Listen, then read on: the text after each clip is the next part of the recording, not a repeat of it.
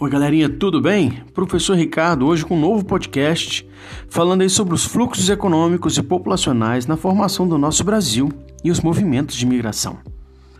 Quando falamos sobre a migração, ela sempre ocorreu na história da humanidade e ela consiste no deslocamento de pessoas de um lugar para o outro. Os fluxos migratórios, eles têm diversas causas. E as dificuldades econômicas estão entre os principais fatores que motivaram os fluxos migratórios. Em determinadas localidades, os baixos salários ou mesmo as dificuldades de conseguir emprego levam muitas pessoas a migrar. Não é apenas a falta de trabalho que leva alguém a mudar de cidade, e até de continente. Quando as pessoas migram de um país para o outro, trata-se de uma migração externa. Mas quando as pessoas migram de um lugar para outro dentro do país, por exemplo, de um município para o outro, trata-se de uma migração interna Migrações externas do Brasil elas ocorrem com muita frequência, pois grande parte da população do Brasil ela é formada por descendentes de imigrantes que vieram de diversas partes do mundo. Aracruz, por exemplo, nós temos muitos descendentes de italianos que vieram da Itália né, no processo de imigração.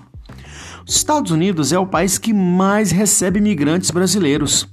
Em 2015, estima-se que cerca de 3 milhões de brasileiros viviam no exterior e metade deles nos Estados Unidos. Já a migração no Brasil, quando falando migração interna, elas foram impulsionadas entre 1950 e 1970 pela industrialização nos estados de São Paulo e Rio, que atraiu muitos imigrantes para o Sudeste. Por outro lado, o Nordeste enfrentava problemas relacionados a secas prolongadas e a baixa oferta de empregos para a população, tornando-se principal região de origem dos deslocamentos populacionais do período em que a maior parte dos migrantes nordestinos se dirigiu para o Sudeste.